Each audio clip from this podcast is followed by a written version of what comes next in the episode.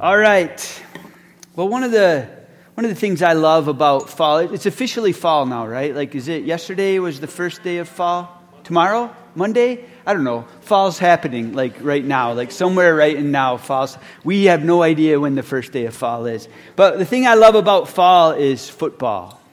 I love football. And, and most people fall into two categories. You're either like NFL kind of football or college football. Um, or both. Yeah, or both. High school or high school. Yeah, why did I leave out high school? I apologize for that. Kobe, like all you high school football players, like um, high school, college, or NFL. Um, and, uh, but, but there's nothing like Saturday afternoon college football. I mean, like, I don't know if you watched any football yesterday, but we did discover some teams are not near as good as we thought they were going to be. not near as good as we expected and anticipated that they should be by this point in time. But uh, for those of you who are avid college football fans, um, who maybe follow ESPN, you might be familiar with this story. You guys know this story? For those of you who don't know this story, let me tell you this story. So ESPN, big football, you know, sports giant, uh, every Saturday they have this thing called ESPN College Game Day, and they go around uh, to different colleges throughout the, the season and they set up their, their set and they broadcast live from you know, one of the signature games of the weekend. And this took place last Saturday. Uh, ESPN College Game Day set up their set uh, in Iowa because it was the big game between the University of Iowa and Iowa State, which is a big rivalry. So they set up, you know, on the campus there. And uh, the guy on the left, he's one of the ESPN broadcasters, and they're doing their, their show. And there was this guy holding up a sign. His name is Carson King. He's 24 years old. He's an Iowa State fan. He went to Iowa State, and it's the big game. So he decided, I'm going to go super early and try to get on TV. Like, he, he got there like at 5.30 in the morning. The game wasn't until Saturday afternoon. He even like tweeted his mom, or not tweeted, but probably texted his mom, said, Mom, I'm going to go early. I'm going to hold up a sign. Uh, and the sign's going to read Busch Light Supply needs replenishing. And then he gives his Venmo number, like so if people want to donate to his cause. And his mom's like, great. This is like such a proud, such a proud mom. She said, proud mom moment. You know, oh man. And uh, so he did, and he got up front because he got there at 5:30 in the morning, and he held up his sign, and he got on TV, and um, this this phenomenon started to happen. As he's holding up his sign, his his phone starts vibrating and going off, and he starts looking at his Venmo account updates, and, and people from all over the country started giving him money to replenish his Busch Light supply. Okay all of a sudden he looked and he shows his friend like i got $400 already. Then i got $600 and then it just started mushrooming mushrooming and, and snowballing. And uh, pretty soon uh, like he, he had big figures in his venmo account. Um, like, like, like $30 $40000 it's a lot of Busch beer. And so, so he decided like I, I, I can't keep this. I can't spend it all on beer. So he decided that, that he tweeted this. He's going to donate all the money that he gets minus the amount for one case of beer. He's going to donate all of it to the University of Iowa Stead Family Children's Hospital which, if you know the tradition, is a children's hospital built right near the football field at the University of Iowa. It was, it was finished in 2017, and I love this. The University of Iowa fans began a tradition in 2018 that at the end of the first quarter, everyone in the stadium turns towards the children's hospital and waves to the kids and the kids are all up in their rooms looking down, ready for this big wave. And there's like a press box viewing area on the top of the hospital where families can go and watch. And it's become this cool tradition in, in college football. So, you know, obviously Carson King's aware of this tradition. He's aware of this children's hospital at his rival's, you know, university. And he decides he's going to donate all the money received to them. And then Busch Beer, whoever, like, I don't know, whoever, like, brews Busch Beer, like, decides, like, hey, we're going to get in on this. And so they tweet, we're going to match everything that's given. And then Venmo doesn't want to be, you know, they want their name out there too. So they said, we're going to match everything that's given. And I looked yesterday, just like, where's this thing at?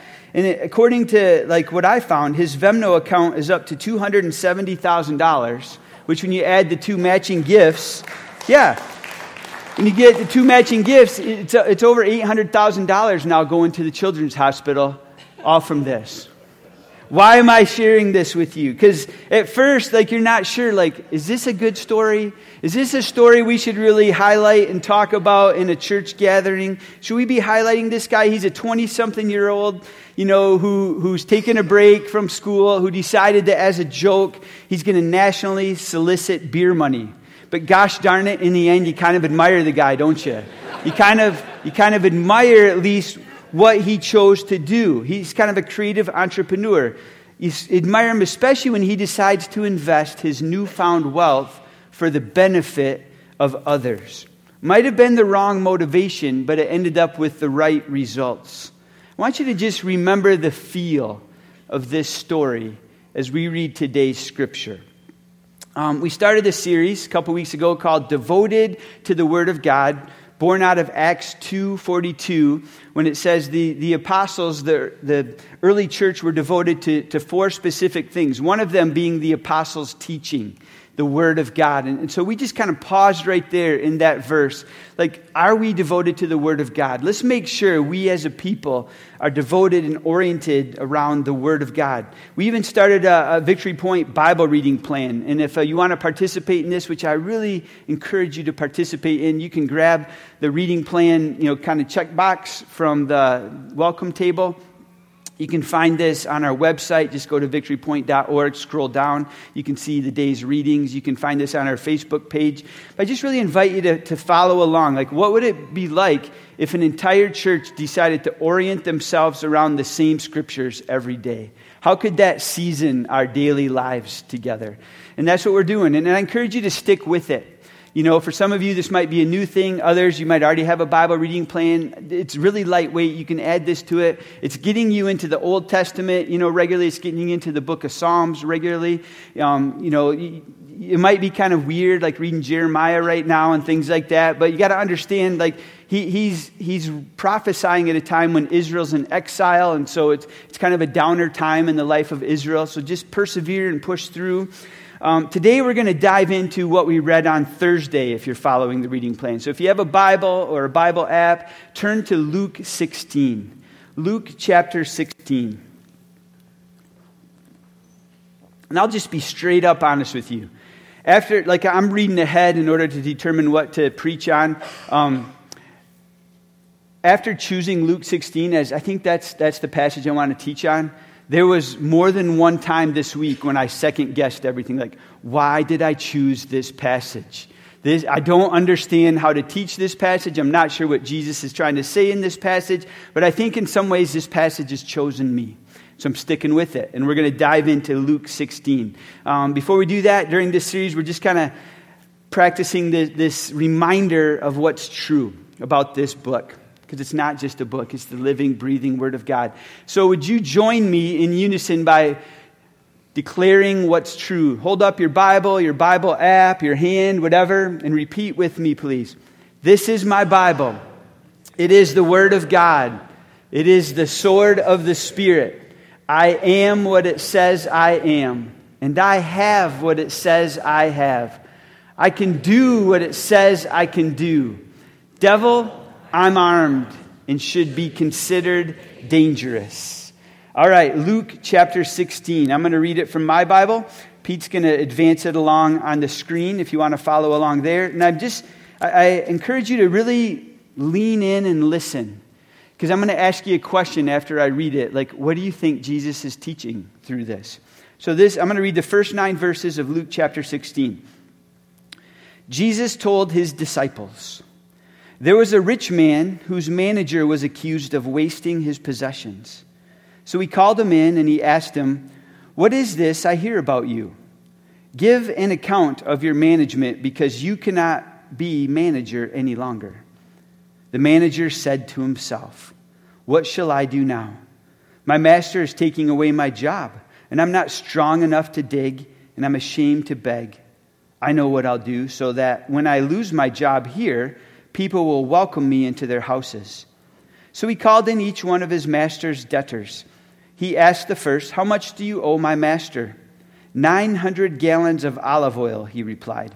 The manager told him, Take your bill, sit down quickly, and make it 450. Then he asked the second, How much do you owe? A thousand bushels of wheat, he replied. He told him, Take your bill and make it 800. The master commended the dishonest manager because he had acted shrewdly. For the people of this world are more shrewd in dealing with their own kind than are the people of the light.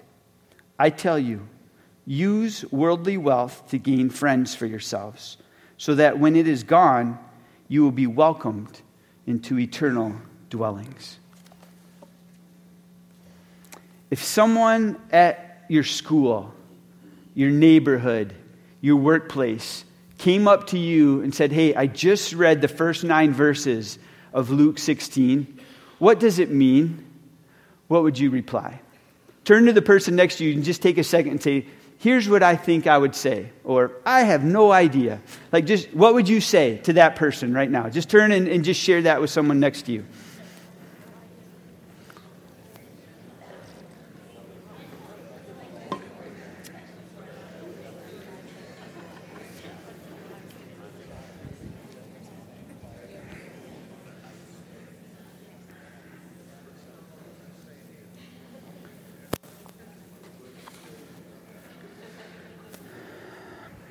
Do we have all the answers represented in this room?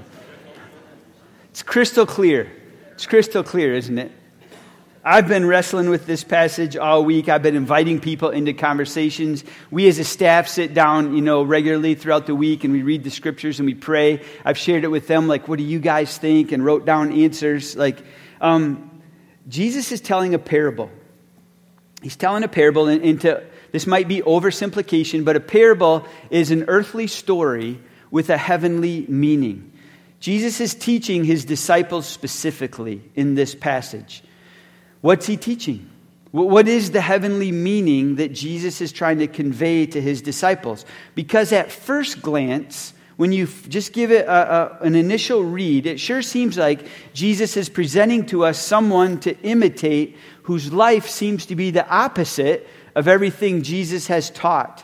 This guy kind of, he sounds like a shyster, sort of conniving, maybe self centered, obviously loose with someone else's wealth.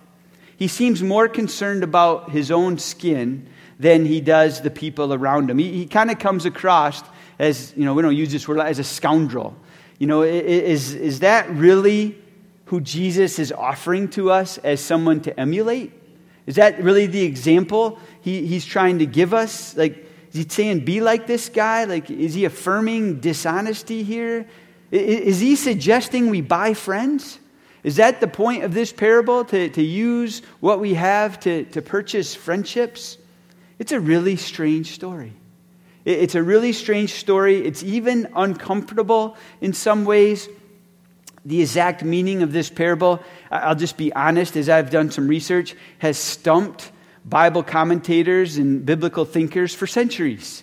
People have been offering all kinds of opinions as to what they think Jesus is saying. You know, there's lots of different interpretations, which is kind of cool, which you kind of love about the Word of God. In some ways, like, it's never you never get there. It's this alive, breathing book. It, it, has layers and textures, and it hits you in different ways at different seasons of your life as the Holy Spirit intersects your life with, with the Word of God. That's the beauty of it.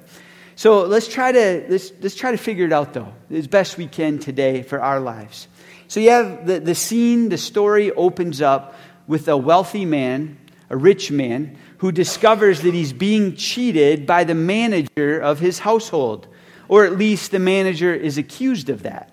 He, it says he's accused of wasting his master's possessions.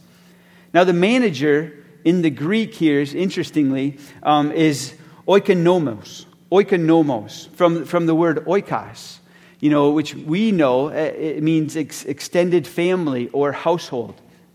So the manager is the oikonomos. And in ancient Palestine, what we need to understand is the social dynamics were a little different than what we're used to today. In, in ancient Palestine, there was this complex relationship between the landowner, the land workers, and the merchants of the day. And so the oikonomos, or the steward, translated, or manager in this story, he, the, that person would be sort of the middleman. The, the, the manager or the steward was the middleman between the wealthy landowner and the land workers and the merchants of the tenants. You know, so he would, he would oversee like sort of the exchange of goods and services, the buying and the selling of, of resources and commodities, you know, things like grain and olive oil and crops. He would be the one to collect the, the rent, you know, um, or from the sharecroppers and things like that. The manager or the steward had great responsibility and great authority to act on behalf of the owner. And it wasn't uncommon. And matter of fact, I've read it was even expected, even, that this manager or steward would, would participate in the practice of skimming a little bit, or, or charging a commission, or, or taking a little for himself. You know, that, that's what tax collectors did in Jesus' day. Um, reminds us of the story of Zacchaeus and things like that. I mean, but it wasn't uncommon and it was even expected that they would charge a little extra commission. You know, skim a little bit off the top. As long as the master's profits were still coming in, no problem. All is good. Well, suddenly, something isn't good. Whatever it is, something isn't good the manager is accused. He's accused of squandering his master's riches. Now, that word squandering is actually the same idea, the same word that you have in the parable right before this one, the parable of the lost son or the lost sons, the parable of the prodigal son. Remember how remember when we read that story how how he went and squandered his father's wealth? Well, that's the same idea you get in this parable that this man is accused of squandering his master's riches. So the master calls the manager into account, says, Explain yourself. What's this I hear? I want to see the books, I want to see the accounting of everything. I'm firing you.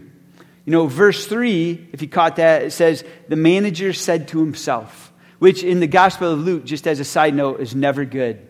If anyone's talking to themselves in the Gospel of Luke, it's never a good thing. It's never a good situation. He's talking to himself. He begins talking to himself, and he says, What am I going to do? What am I going to do? He's about to lose his livelihood. He's about to lose his identity. There's this sense of urgency that comes over him. Time is suddenly short. There's this sense of desperation that comes over him. I, I don't know. I can't do manual labor. I'm not physically fit or I'm too old. I don't know what the reason. I can't do, you know, physical labor. I'm too ashamed to beg. What am I going to do? And then, like talking to himself again, I know. I got it. I know what I'm going to do. Here's what I'm going to do. When I'm out of a job, this is what I'm going to do so that when I'm out of, job, out of a job, I will be accept, accepted and welcomed into people's homes, which I think is interesting. So he calls his master's debtors in and he sort of scrubs the books, sort of rewrites the invoices or the books. He reduces their debts and rewrites their bills. Now, there's lots of, again, there's lots of interpretations and theories on this passage. Like, you know, some people suggest, well, maybe he's cutting out his commission. You know, he's reducing it by his commission. Others might, you know, um, wonder if, if maybe the master was you know, charging interest, which biblically wasn't, you know, allowed in, in Jewish law. They found their ways around it. Um, and so maybe he's taken off the interest. Whatever, whatever the reason, he decides this is what he's going to do. I'm going to call in those that owe my master, and I'm going to reduce their debts. Um, so uh, he, he, it's almost like he, um, he, he, brings in the, the olive oil guy. Like, olive oil guy, how, how much is your bill? Cut it in half. Wheat guy, how much is your bill? You know, why don't you cut that by a fifth? And you guys, remember me. Remember me later. Remember me later when I'm out of a job. Remember my generosity to you. Remember, like, my, my lavish, and again, there's that word in, in the original Greek that remember my prodigal, lavished generosity upon you. On the surface, on the surface, it does appear like he's buying friends doesn't it? I mean, that's why, that's why I decided to title this message, Buying Friends. It, it seems like he, he's buying friends. He's saving himself, which is true. But I just want to like go a little deeper. I want to take a crack at this parable and uh, tell you what's been speaking to me. Here's what I think. as I read this story and as I reread this story, it feels to me like, to use our language, it feels like this manager has a kairos moment. Has a kairos moment. Like, like something suddenly gets his attention in a very profound way. Um, something gets his attention and it turns his head and he leans in. He has a kairos moment. Through the accusation of money mismanagement, which was probably a true accusation, um, you know, he, he has this, this moment of, of reality. He's, through being called into account, this man discovers sudden clarity. He has this sudden realization that, oh my gosh, time is short. Time is short. You know, th- these things that I once thought were important, they're really not important. They're not as important as I thought they were. Things like money and the accumulation of wealth. They're not as important as I thought they were. Up to this moment, it feels like this this manager's orientation in life pursuit was the accumulation of wealth. And now all that is about to be taken away. And he has a kairos moment. And he does something about it. So, knowing that time is short, he takes stock of everything that he has control over, which in this case is his master's wealth and possessions, and he leverages it to endear people to himself. He leverages what he has to play with to grow relationships so that later he will be welcomed into their homes. He takes intentional, deliberate action now to ensure that he has a place later. That when the time is up and everything's gone, he will have a place. To me, this is what's going on in this story. And, there's lots of things going on in this parable. But to me, this is a primary thing happening in this man's life in this story. His value system gets turned upside down. His value system gets turned upside down, which is a theme in the Gospel of Luke. Luke is all about reminding people the counterintuitive, countercultural nature of the kingdom of God.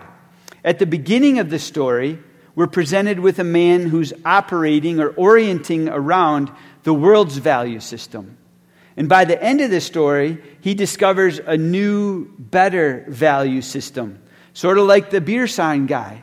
He started out with this value in mind, and then suddenly he has a kairos moment like, oh my, like this should be used for much better things. You know, he has this kairos moment this manager experiences a change of thinking, which leads to a change of living. In the Bible, that's called repentance. When you have a change of thinking that leads to a change of living, that's called repentance. And when you start to live your life out of that new way of thinking, that's called belief.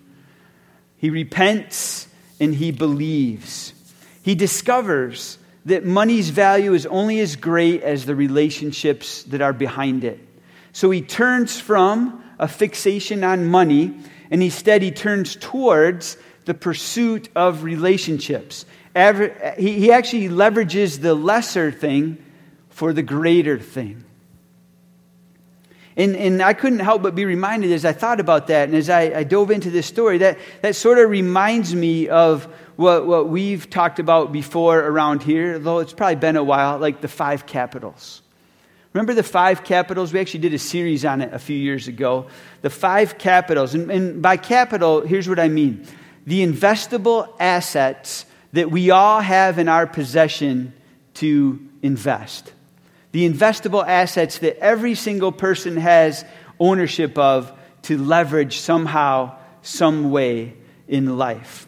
So there, there's the five capitals. And when it comes to the five capitals, I mean, they're, they're sort of general. I mean, you could probably think of other things that maybe become subcategories or, you know, but, but, but there, there's five general capitals that all of us in our lives have to play with, to work with in our lives. And, and there's an order that the world values these things in, and there's an order that the, the King of Kings and the Lord of Lords values these things in. So just to kind of name them, and, and just to give a little note of explanation for each one. Um, financial capital, that refers to the treasure that all of us have to invest. In, in the commodity of financial capital is, is money. Intellectual capital, that refers to the knowledge that we have. It's acquired and the amount of creativity and ideas that we have to invest. The currency of intellectual capital is the insights and ideas and information and the application of those things. Physical capital refers to the time and the energy that we all have to invest in both people and projects.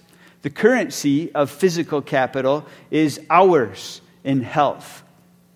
Relational capital, that refers to the quantity and the quality of our relationships with others. And the currency of relational capital is family and friends. And then there's spiritual capital. Spiritual capital refers to the depth of our relationship with God as a disciple of Jesus. And the currency of spiritual capital is the wisdom and the power that we experience, you know, through relationship with God. Now, here's the thing I just want to make sure is crystal clear before I go any further. All of these capitals are good. None of these capitals are bad. They're all good things. It's not wrong to have any of these. It's not wrong to have an abundance of these. But it does matter the, the order of priority or value we put on these capitals that, that we have in our possession. So, so back to the story. You know, sure, you know, you know, but before I move on to the story, like, like just here's what I want to suggest. that the world is set up in such a way that um, it, ori- it, it, tries to orient us around the pursuit of financial capitals as the most important thing we could ever accumulate in our lives you know, followed by like being, you know, smart and bright and having all kinds of cool ideas and, you know, having like good physical capital and, and relational and spiritual sort of lag behind. In the kingdom of God, the orientation is more, the, the most valuable capital you could possess is spiritual capital, followed by relational capital, then physical capital, then intellectual, then financial. There, there's a difference between the kingdom of God and the kingdom of the world. So back to the story. Sure, I get it. It's, it, his transformation is, does seem to be born out of selfish motives and self preservation. But the manager in this story, the steward, he does experience an awakening, a, a reorientation, a, a flip flop um, of what really matters in his life of what is truly important in life, of what truly is worth investing in in life. He has a change of thinking and he acts on it with urgency. He repents and he believes and he turns his life in a new direction. And that, I think, more than anything else in the parable, is what the master commends is that change of heart, that change of mind, that change of orientation. I, I don't think Jesus is necessarily commending, you know, dishonest practices as a way of gaining, you know, the greater things. I think what, what, he's, what he's zooming in on and highlighting is this manager had a change of orientation, had a change of perspective. And Jesus, you know, and, and he calls him shrewd. He calls him wise. That's what the translation of shrewd would be. He, this is a wise man. And Jesus comments on this story. He makes this comparison, doesn't he? Did you catch that? He says, Man, if the children of this world who, who aren't believers, if they can arrive at such a conclusion, how much more should the children of light be living this way? If the people of this world are capable of doing the right thing for the wrong reasons, God's people should be the first people to do the right things for the right reasons. Spiritual capital relational capital are the greatest things in the kingdom of God. Think about the great commandment and the second greatest commandment love the Lord your God with all your heart, soul, strength, and mind.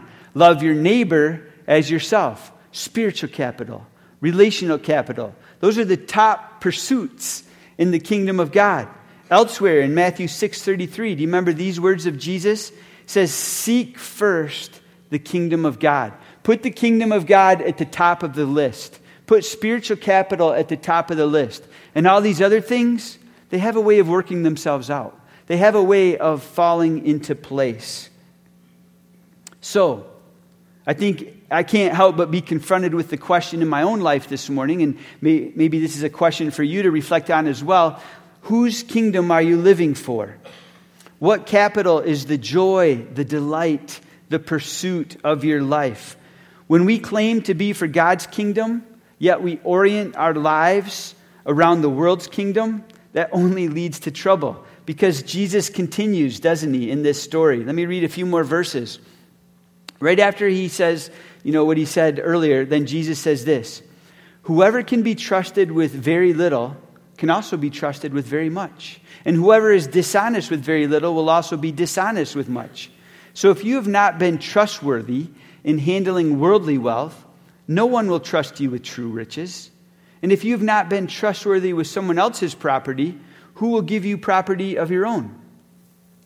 Then this no one can serve two masters.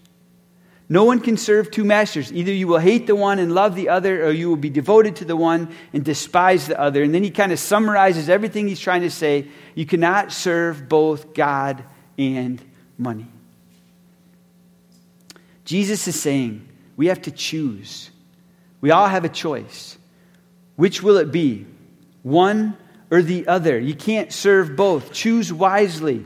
God isn't happy when we go after the lesser capital instead of the higher capital, when we orient our lives around the pursuit of the lesser capital, when we leverage relationships to gain financial abundance.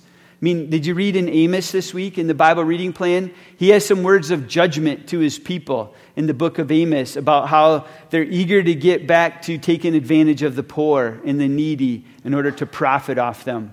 God remembers such things, and he has words to his people about such things.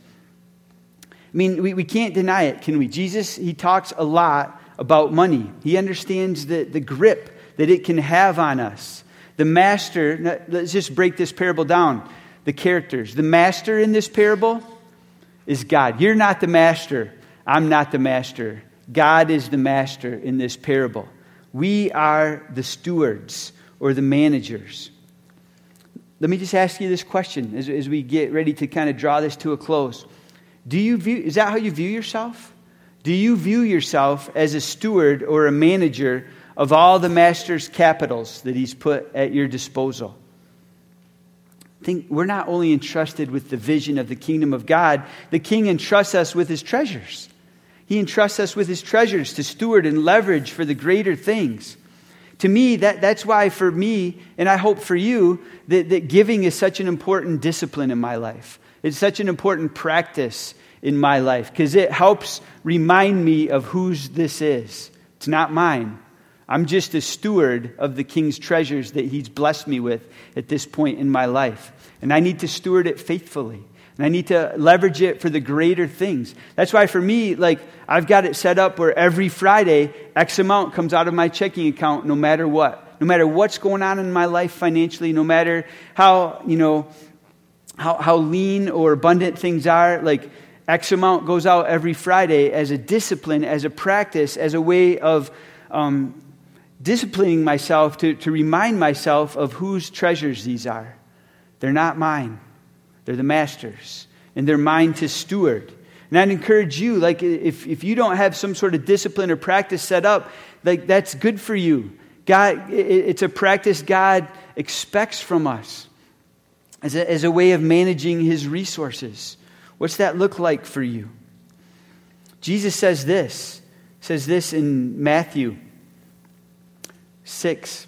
Do not store up for yourselves treasures on earth where moth and vermin destroy and where thieves break in and steal, but store up for yourselves treasures in heaven where moths and vermin do not destroy, where thieves do not break in and steal. For where your treasure is, there your heart is also. The kingdom of God, you guys, comes with commodities, it, it comes with capitals. And there's an investment strategy that comes with them. Jesus' desire is that we invest and leverage the lesser capitals for the greater capitals. And to steward the lesser capitals with the wisdom and perspective of the greater ones.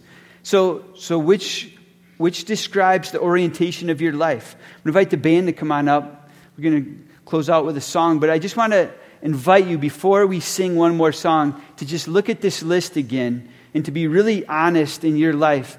Which list reflects the orientation and the pursuit of my life right now?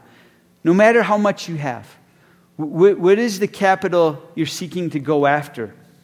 What is the capital you're orienting your life around? I love it when I hear stories of victory pointers opening up their homes to people, whether that be a missional community or neighbors or others, because to me, that's an expression of leveraging the lower capitals for the pursuit and the growth of the higher capitals relationships and spiritual capital. I love it when I hear stories like that. But I just want to remind us God, the Word of God, and the souls of people, those are the only three things that last for eternity. To the extent that you are investing in those things, that's the extent that you're investing in eternity. I think what this parable teaches us is time is limited. Our time on this earth is really teeny compared to eternity. Time is finite. The Master's resources are infinite and abundant. Someday we're going to have to give an account of our stewardship of the King's treasures in our lives. So when everything's gone and it all goes back into the box, and we go back into the box, will it be said of us? Will it be said of this church that we invested all that we'd been given in such a way so that we are welcomed into eternal dwellings. May that be said of us. Pray with me, please. Jesus, thank you for weird stories, strange stories, because they really do have heavenly implications and meanings. Thank you for this reminder of the kingdom's value system and this opportunity to reflect on am I living by it or not? Most of all, Jesus, I thank you that you gave all of your physical capital, your life, to purchase for us relational capital with the King and with the Father that you invested all of your physical capital, you gave your life to restore us into spiritual relationship with the Father. Thank you for that picture of what really matters and what's truly important. May we become a people who pattern our lives after yours, constantly seeking to leverage, to invest the lesser things for the greater things. May that be the, the mark in the story of our lives. In Jesus' name, amen. And, and let's sing one more song.